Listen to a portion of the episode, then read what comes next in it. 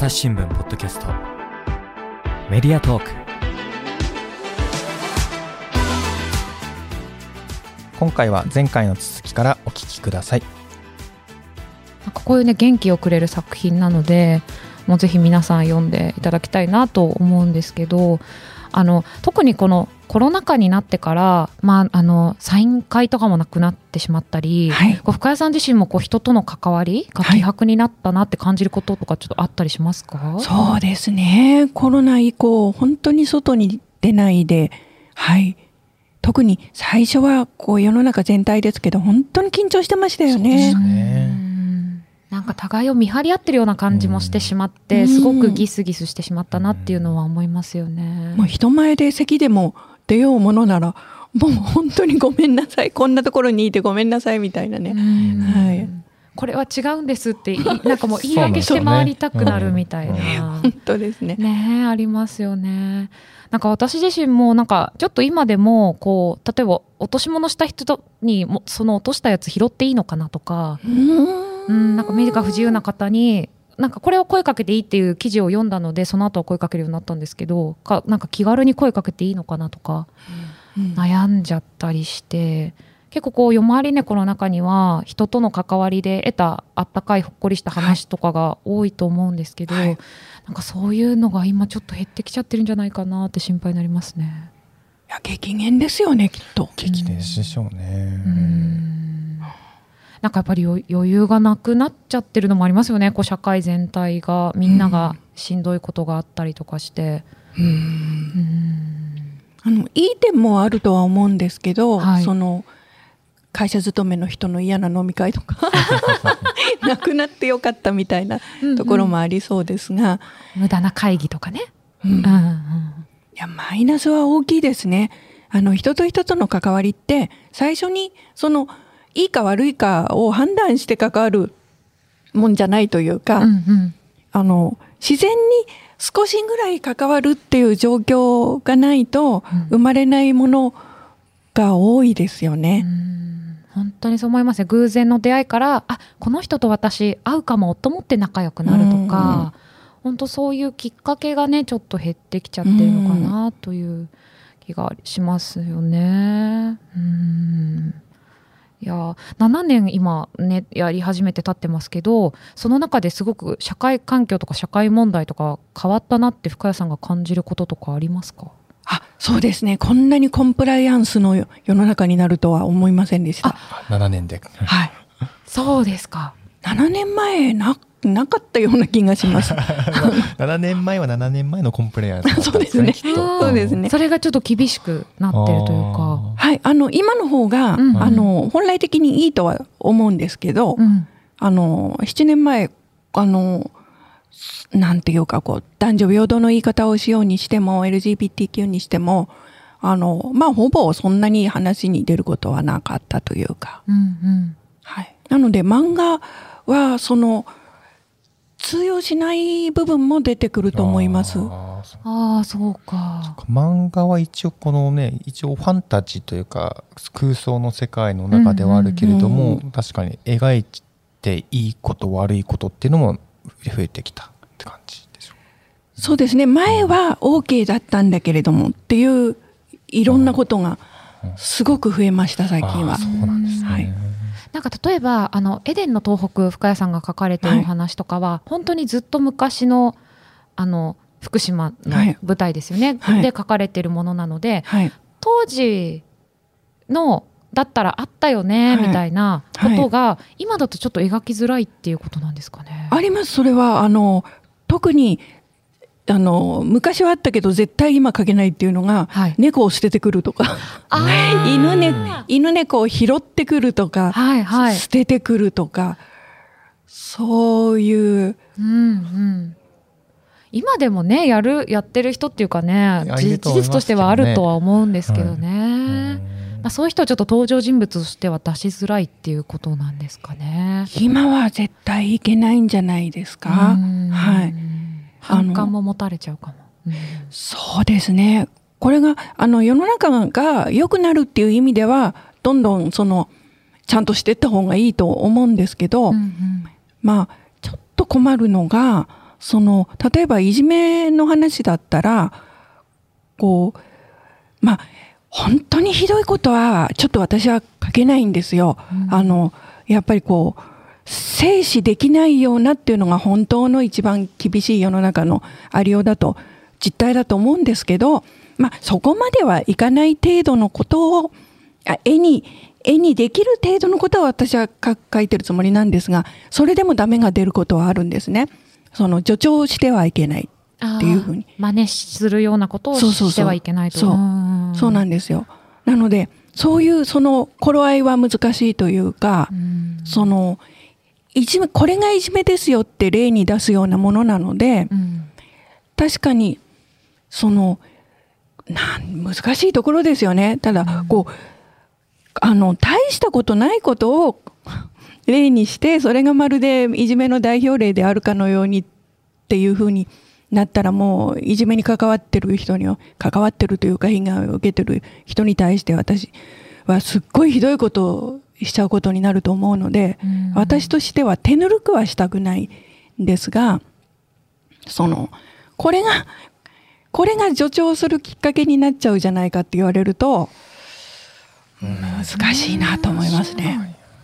難しいですね。でもそこを表現しないと書けない、目的はだってそれこそやっぱいじめはやっぱりダメなんだ、うんうんうん。やめた方がいいっていうのをどうしてまあその凄惨なことをあれうん。ちょっとリアルに近づけて書くことによって読み手にもあこれはひどいことなんだっていうのをはい。伝えるっていう一つのきっかけにはなる、はい。ですもんね。うん。はい。ただやっぱりそれで助長してしまうからダメなんだそう。言われた時にどう反論ができるのか。うん。それでも乗っつけるべきなのかっていう。うん。難しいですね。うん。表現者として結構確かに難しい時代になってますね、うん。うん。そうなんですよ。うん。なので、はい。あの、はい。宝くじが当たったら、はい勝手なことを。そっちに伝えられますか？あと気楽な例で言えば、うんうんあの、夜回り猫の遠藤は、前はよく、こう、いいやつだなっていう男女に会うと、あの、頼まれてもないのに、お前さんいいやつだ、縁談は心がけてくって、よく言ってたんですけど、はい。なんか、あんまり良くないらしいんですよ。あこの人が恋愛をするかどうかわかんないし結婚がゴールかどうかわからないっていうことですか、なるほど。なので最近はい。書かなくなって、ーあらそそその書かないことに気がついてくださる読者がいらして、あー。この間そのあれ言わなくなったんあですかっうんうんうん。てあのツイッターのリプで聞いてくださる人がいてあそうですか言えないくなってきましたよなんて返事したんですけど あのうん書かないことに気がついてくれる読者がいるなんて本当にありがたいなと思いましたね。なんか別の効果が生まれてますね。うん私も読み返してて、うんあこの頃そういえばよく縁談の話をはい。してたな遠藤って思う時ありますけど、でも私がやっぱり深谷さんすごいなと思うのが本当にそういうあの状況をアップデートが早くってでもうあのそれもすごくいろんな情報をなんか入れてるからだと思うんですけどすごいなっていうなんか例えばおお父さんお母さんって呼びがちじゃないですかあのこ保護者のことをそれをお母さんお父さんって呼んでたりするんですよ、えーお母さん漫画の中で。あーなるほど。あそれもでもあの大した考えはなくもう個人的に好みっていうだけのことだったんですがそれもあの読者さんがねあのそこが好きだと思ったっていうふうにうんグリップをくれた人がいて、あありがたかったですねう。ん、だからそこって特に決まった順番じゃないよっていうのもね。私もどちらかっていうとこうお父さんお母さんって使いがちだなと思ったのうん使いで、がちです。うんなんかハッと気づいたっていうところがあったりしますね。うん。うんでやっぱり私自身は女性なのですごくよ夜回り猫は例えば働く私みたいな働く女性とこう専業主婦の女性とのちょっと対立とか、まあもやもやというかとか、まあ、ジェンダーとかなんかそういうこともすごく描かれてるのでそれはなんか深谷さん自身の体験とかそういうのが反映されてるんですか？ああそれはあると思いますね。あの勉強何も勉強してないのでただ普通に生活してきただけなのでそこであのいろんなこう気づくところや教えてもらえるところがあったかなと思います。うん本当ね遡るとこうカンナさんっていう漫画もシングルマザーを描いている漫画でであの鋼の女これもドラマ化されましたけどこれは次々と担任が辞めていく問題クラスの担任になるというはいドラマで、なんかこう深井さんってずっとこう社会問題というかそれを漫画で描いてるような気がするんですけど。はい。まあ単にあのそれはこう本当は全員そうじゃないかなっていうふうに思うんですよね。うんあのみんなに関わりのあることっていう、まあ、自分一人にしか関係ないことを書いてもあの誰もななんというかその人に分かってもらいたいっていうネタではなくなってしまうので自分以外にも同じ感覚を持ってくれていてそのしかもそのなんていうかまだまだちょっとみんなには認められていないかもしれない感じっていうところを漫画にしてあの自分もそういうふうに思ってたって言ってもらえるとあの書いたものも 読んでくださった方もほっとしたみたいなところを共有できるところがあるのでうんうんうんうんじゃあこう狙ってそれで書いてるってわけではないってことなんですね。狙っ、まあ、狙っ、そう、狙ってとというか、その、そうですね、担当、あの、私のこう、漫画を最初に読んでくれて、いけるかいけないか、面白いか面白くないかっていうのを判断してくれるっていうのはやっぱり担当さんなので、うんうん担当さんにピンと来てもらえるかどうかっていう部分だけは狙ってるような気はするんですけど。なるほど。うんうんうんはい。それ以上のことは、まあ考えるの余裕もない、能力もないので、なんというか、あ、なんかこう、本当にただ普通に生活してきただけなんですけども、なんか、幼稚園、子供が幼稚園の時の、あれは何々だったなとか、痛かったなとか楽しかったなとか、まあそんなことだったり、うんうんうん。はい。あとうん、まあ学校っていうのもね、あの本当に皆さん全員いろんな経験やいろんな考えがあるところじゃないですか。うん社会の縮図というか。なので、何かその、そこで何本か書けば一本ぐらい、あの、興味関心持ってもらえることが書けるかなって、まあ、希望として狙ったというよりは、祈りで書いたみたいな。うんはいいやだからたくさんの人の共感をね呼ぶんだろうなと。ね。うんでもやっ私ぱいろいろこの題材をこう選ぶそれこそファンタジーとか恋愛とか、まあバトルだとかいろんな漫画のしなんかジャンルがある中で、うんうんはい。でもやっぱ一貫としてこう社会と接してるものを描き続けてるっていうのはやっぱりこう何か伝えたいことみたいなのがやっぱ根本になんかあるんですか？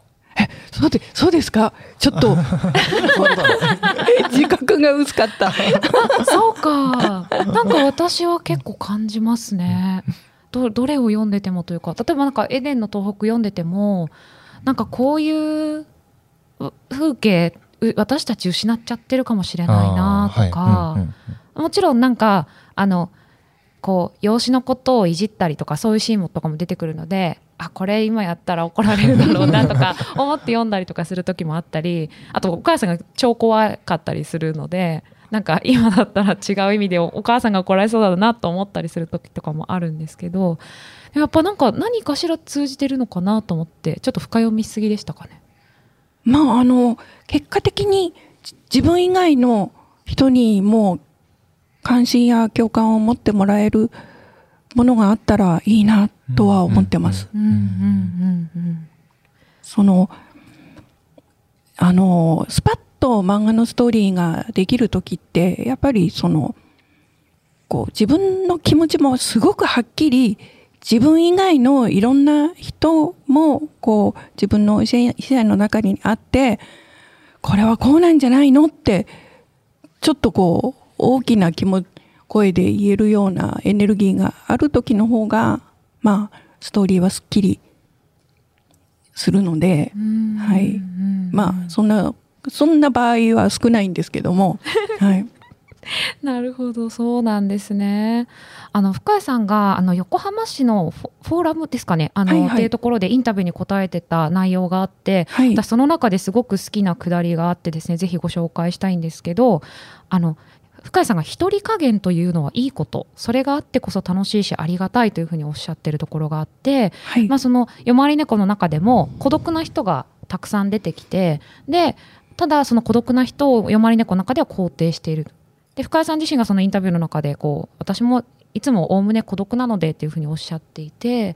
でこの一人加減っていうのいいことですよねっていうふうにお話になってたんですけどこういうふうに深谷さんが感じたきっかけとか何かあったりするんですか？あの、一回っていうわけではなくて、例えば、あの、旅行、旅行っていうほどでなくても、あの、ちょっとどこに行くっていうだけのことでも、一人で行くのと二人で行くのってすごく違っていて、例えば頼れる人と一緒に歩いた時には、生き方とか、その路線図どこでな乗り換えするとか、何にも考えないで済むんですよね。帰ってきて何にも覚えてないみたいな。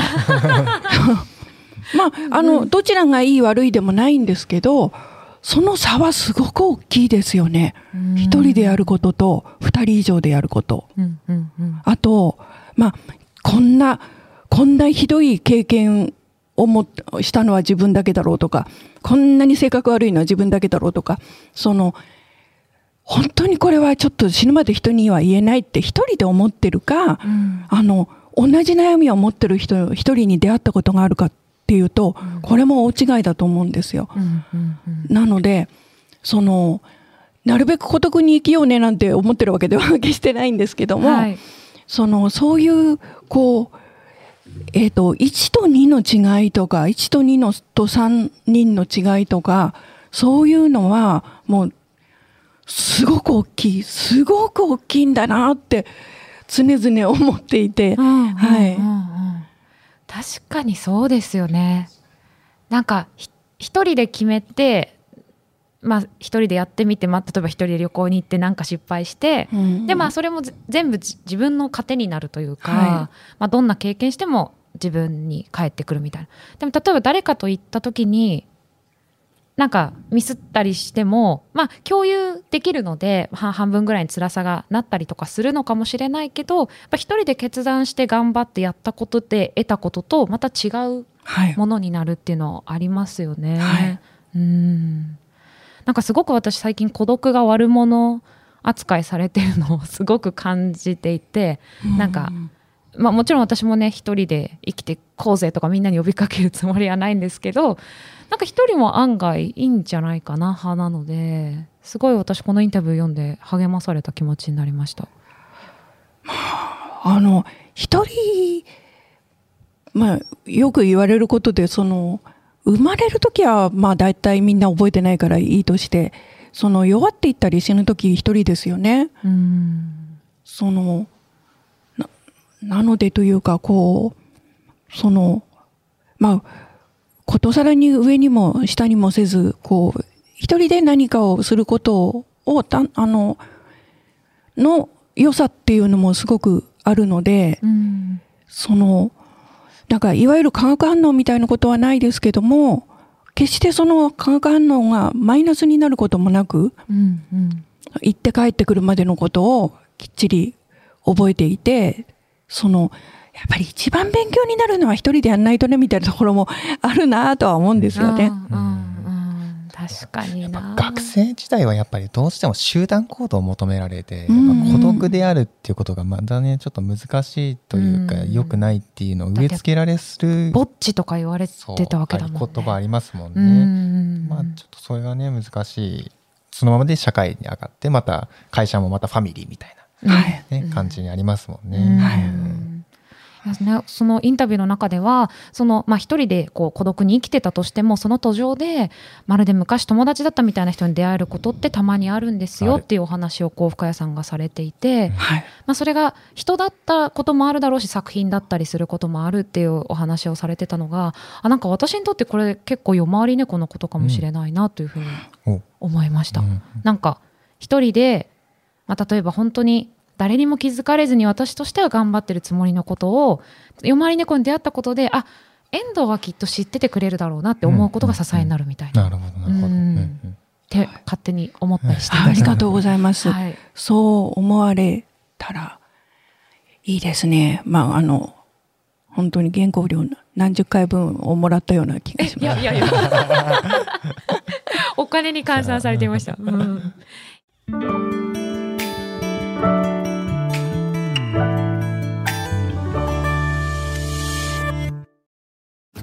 ながら聞きできるポッドキャストって私の生活スタイルにちょうどいい。朝日新聞のニュースレターに登録すると編集者が厳選したニュースがメールで届くよ。思いがけない話題にも出会えるよね。ちょっと新しいニュースの読み方。朝日新聞。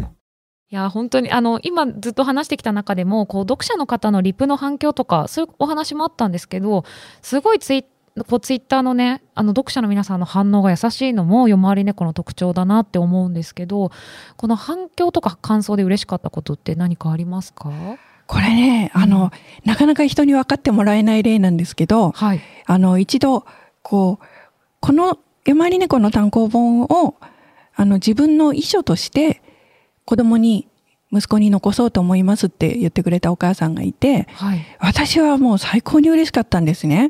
だからなかなかこう、なんか暗い話として伝わっちゃうみたいで、ちょっとむ難しいのかなっていう例でもあるんですけども、あ例えばここんな風に思って生きてきたんだよってことが伝わるこれを読んでくれれば伝わるよって意味で渡すっていうことですかね。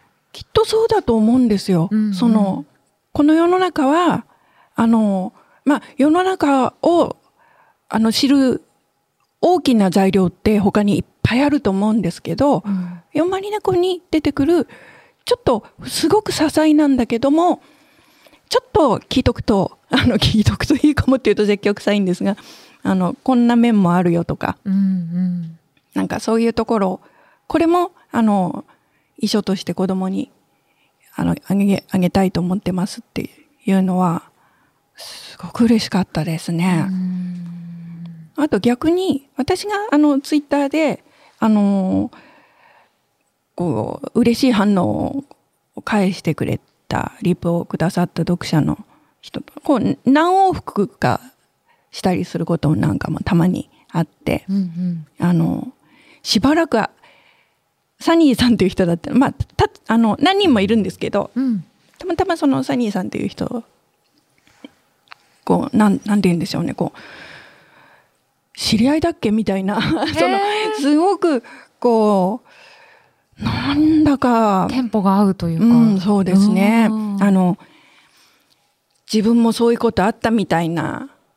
リプだったと思うんですけど、うん。こういう時ってこうだもんね、みたいなことをすごくさらっと、まあなんか悠々と喋ってるような調子で、何往復かして、うん。友達だっけみたいに あ書いたことがあって、名古屋でイベントした時に、はい。本人来てくださあって、本当ですか？あの、嬉しかったって言ってくれてましたね。うん。あの、ご本人に会っても、どっかで知り合いだったっけぐらいの人でしたね。素敵ですよね。ね。そうやってこう出会えるのが、それはやっぱり夜回り猫のこの遠藤とかその登場人物の深谷さんのそのお考えみたいなの結構色濃く出てきて、でその人がそれを読んでくださってあ分かる分かるな。みたいなって思って、うん。言ってるんだと思いますね。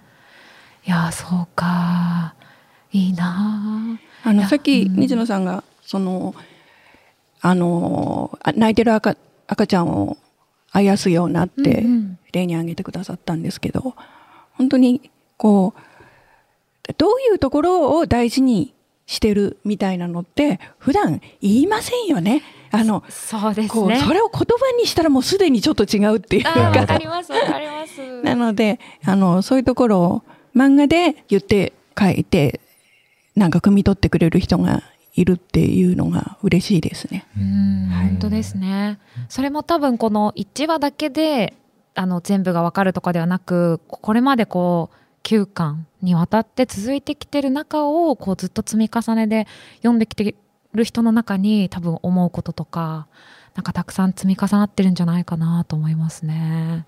うんとはいえね1はどこからでも読めますのでそうですね。はい。こんなところで急に入れてあれですけど ぜひ読んでない方はどこからでもいいので読んでどこからスタートしても OK ですよね。大丈夫です。はい。ただ一巻から始めると絵がどんどん変わっていく様子が見られるので、そういうことかっていうのが分かってすごく楽しいのと、あの単行本はですね、あの1話ごとに書き下ろしの扉絵が入ってるんですよ。これすごいですよね。これどれぐらいかけて書くんですか？一巻。ね、はい。あの、あまり時間を与えられないんですよ。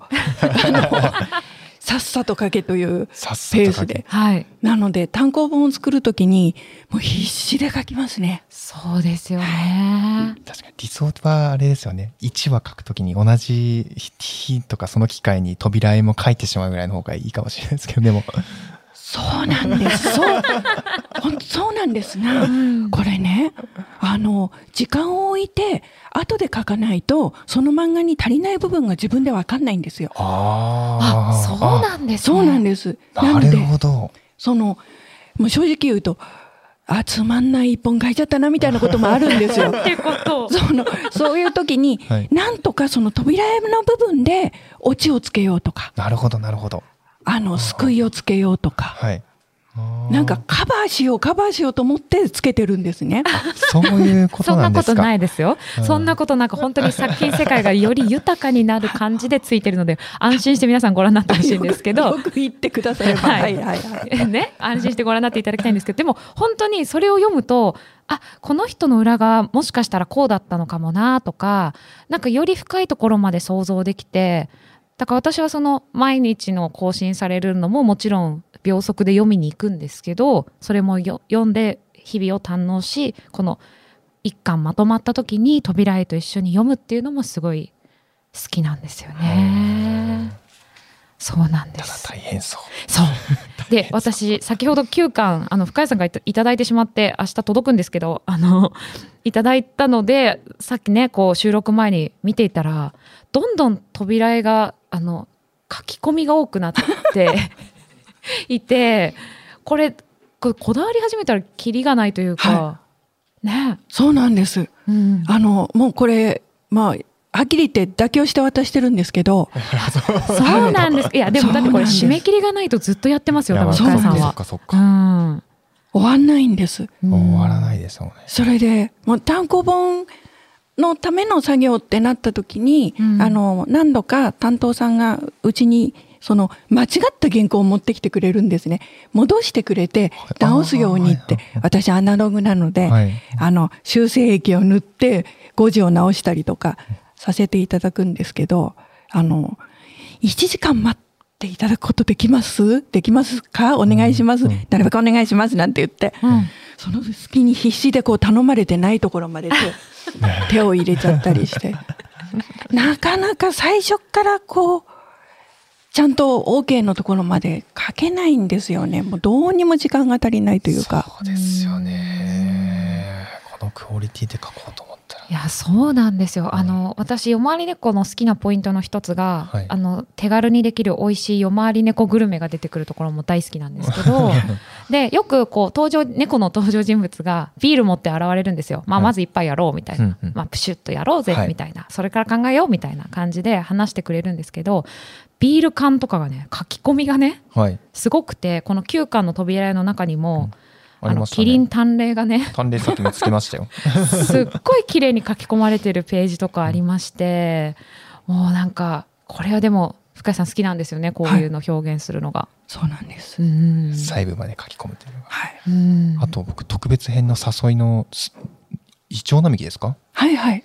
がすごいあ、ありがとうございます。落ち葉落ちてる葉っぱも結構書いてありますし、うんうんうん。木の幹とかのこの木の肌みたいなやつもすごい書き込んであってそで光の影も書いてある。ううん。それもね、もう一回、それを捨ててもう一回書き直せばきっといい絵になったと思うんですけど、なかなかそれをやる時間がなくて、はいい。やーないないと思います本当に。でこうあの夜回り猫ってこれまでこう百貨店さんとか書店さんとかで夜回り猫展っていうのも開かれていて、でファンの方もすごくね楽しみにしているあの展示があったりするんですけど、まあ、そうなると深谷さんって絶対新作を書かれるんですよ。その展示のために。本当に大きい、あれはな何型って言ったらいいんですか？あ、キャンバス100号とかね。そう。はい。キャ。ンバス白すっ号ごいもう何私の両手でも足りないぐらいの大きさのはいあので私の背丈を超えるぐらいのがへえそう横縦あってはい。でそれがドーンって真ん中にこう飾られてで毎回こうねこうお花とか木とかにあのとか灯台とかそういうモチーフにあの夜回り猫の登場人物が集まってるっていう絵なんですけどいへや本当いつ描いてるんだろうと思うんですよ。どれだけ時間をかけて。うん。いや、時間は、あの、案外、その、まあ私、うまくはないので、はいやいや。さいやいや。早くは書けますよ。一か？番楽しかったのは、はい。あの、なんか畳10枚分みたいにこう横にパネルを並べてもらって、はいはい。そこに私が木をね、あの、大木の枝だけを、はい。枝をこう、ぶわーっと広く張り巡らしてる大木を描いて、で、お客様に葉っぱ型の付箋に感想を書いていただいて、その葉っぱを好きなところに貼ってくださいっていう、はいうんうんああいうの楽しいですね。楽しかったですね。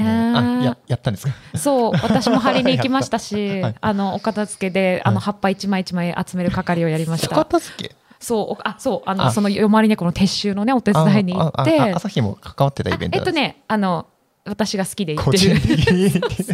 水野さんね、あの、そういう、あれなんですよ、もう仕込みとかそう、片付けとかに、しかもその時なんて捻挫しちゃって、いや、骨折でした、あれ。え あの、仕込みの時は大丈夫だったんですよね。そうなんです。あの、始まる前までははいピンピンしてたんですけど、はい転んじゃって。転んじゃったんですいや、本当足ぴょんぴょんしながらやってましたね。ルンルンしすぎていや、た本当恥ずかしいんですけど。だからまさかね、あの、撤収の時も来てくださるとは思わなかったっていうか、止めたんですけど、来てくれて、そうそうあの、動かない作業ならできますからなんて言って、その、ノートにね、付箋を貼り付けるっていう、こう、もう終わりの見えない作業。を、いやでも文化祭みたいですごい楽しいんですよ。はいそうですね。そう。でしかもその夜回り猫をどんな風に読んでくださってるかで、もちろんそのウィズニュースとか朝日新聞で知りましたっていう方もいらっしゃってて、はいでそういう感想を実際に目にするとやっぱりジーンってくるし、うん。もうなんかあのこうそこに混ざれない方が寂しいので。行くことにしてるんですけど本当にでもこの「夜回り猫展」またぜひやっていただきたいなと思います。あれね、あの、はあれなんですよ、その、お誘いをいただければという形で、あの、へらっと、その、自分は、あの、大して計画は何もないんですけど、まあ、やるときには、その会場だけの漫画を一点書いたりとか、うんうん。来てくださった方には必ずお土産の、その、猫新聞を、書いておいて。はい。そう。あとね、あの、ゴミ箱とかを、はい。会場に置いて、そこに、その、こう、なんて、つまらないから書いたんだけど、こう、くしゃくしゃって丸めて捨てたっていう体での 漫画を書いてゴミ箱から溢れさせておいたりとか。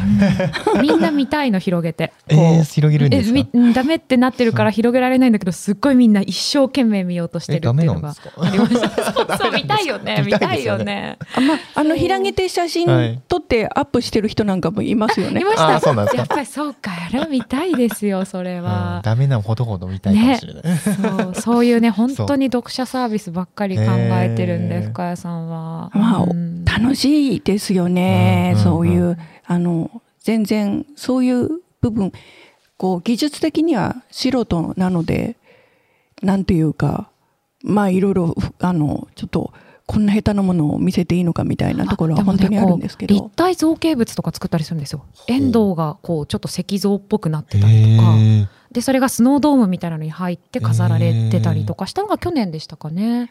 そうですね。ここ2回ぐらいやりましたね。もう超下手なんですよいや。いや可愛いんだよ。何で作ったんですか？紙粘土とかですか？ね、粘土です。粘土で粘土なので、はいその、なかなかね、頭の大きい猫を細い足で立てるとか難しいんで、うんあの、そういう技術的なことはとりあえずは教えてもらうんですけど、はい。うんまあ本当難しいんで、そこを足元を隠すために雪とか置いて、固定されてる足を隠す。ためあらがみ目立たないように瓶に入れてみたいな。なるほど、なるほど。